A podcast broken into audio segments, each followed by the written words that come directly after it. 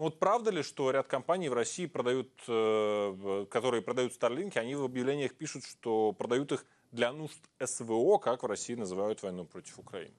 Да, действительно, как минимум две такие компании мы нашли. Другие компании просто пишут, что это подойдет, скажем, для использования на яхтах, что действительно так, потому что в России зоны покрытия Starlink нет, за исключением, может быть, каких-то приграничных э, регионов э, скажем, частей Калининградской области. Поэтому в России использовать никого ему не нужно. А вот на оккупированных территориях Украины э, и в море, там, где есть покрытие, россияне тоже вполне могут использовать Starlink.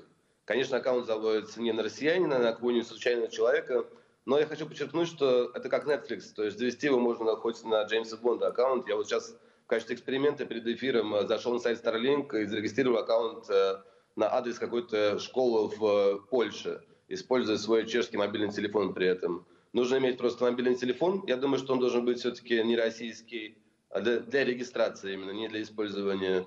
Нужно иметь работающую карточку, и, в общем-то, все. А, Илон Маск сейчас, в, то есть компания Starlink сейчас в нынешней своей, в своем сетапе э, вряд ли может контролировать, э, кто именно покупает терминалы, их использует. Она может использовать, контролировать только географию работы сигнала, грубо говоря. То есть России они не поддерживаются, в Украине, в том числе на оккупированных территориях, работают. А, но вот э, вы поговорили с компаниями, что вам рассказывают? Откуда в итоге эти старлинки, ну, физически в Россию, чтобы попасть дальше э, в Украину, откуда они приезжают? Это на самом деле тоже не очень принципиальный момент. Как бы Starlink это просто коробка, да, это неважно, это Starlink или стиральная машина. Большинство из них, как мы понимаем, попадает из Эмиратов через Дубай, но это связано просто с тем, что там уже есть налаженные каналы поставки других, э, скажем, бытовых э, вещей, которые в России не купить по-другому. В первую очередь это автомобили. Это известная история, что автомобили можно сказать любой, любой автомобиль совершенно, в том числе из США, они их привозят через э, Дубай и дальше часто морем, через Иран, через Каспийским, там, Пастрахань и так далее. Поэтому там есть уже готовые как бы, люди, которые сидят, все это могут закупать и дальше отправить в Россию. Есть логистические цепочки сложившиеся, поэтому то, что, это, то, что это именно Эмираты, именно Дубай, это связано просто с тем, что а, бизнесу так удобнее.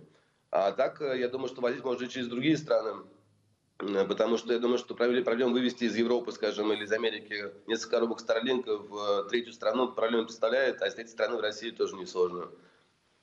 А что-то про законодательство российское мы знаем на эту тему? Условно, ну, понятно, что там ВОЗ всех мобильных телефонов должен, насколько я понимаю, согласовывать э, а, должны согласовывать профильные ведомства в России, э, а здесь получается, что ведомства, которые за связь отвечают, они никак это не контролируют и даже не пытаются?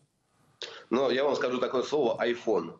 Да, iPhone, конечно, сертифицирован, но при этом он вводится в России по правильному импорту, который, насколько я понимаю, вполне официально разрешен. Поэтому российские надзорные органы, они прекрасно понимают, что много техника много из техники, что должно как-то контролироваться, вводится по серому импорту и дальше используется. Э, Дмитрий Песков, э, комментируя э, заявление ГУР, сказал, что официально Россия ничего не закупает, потому что это не сертифицировано. Но как бы понятно, что, он, что это был комментарий ироничный в некотором смысле. Возить можно, использовать можно там, где это работает.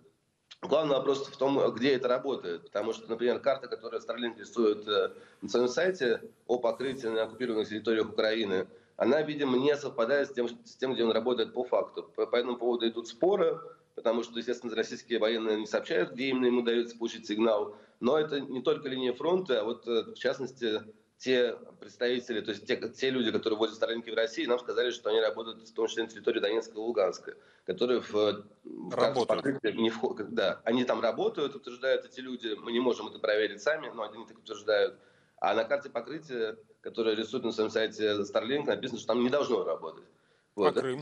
Это другой вопрос, где они работают, где нет, но понятно, что в целом, как бы, особенно возле линии фронта, э, Starlink не может понять, пользуется им российский военный, который лежит в окопе с одной стороны, или украинский, который лежит в окопе с другой стороны на расстоянии там, пару сотен метров.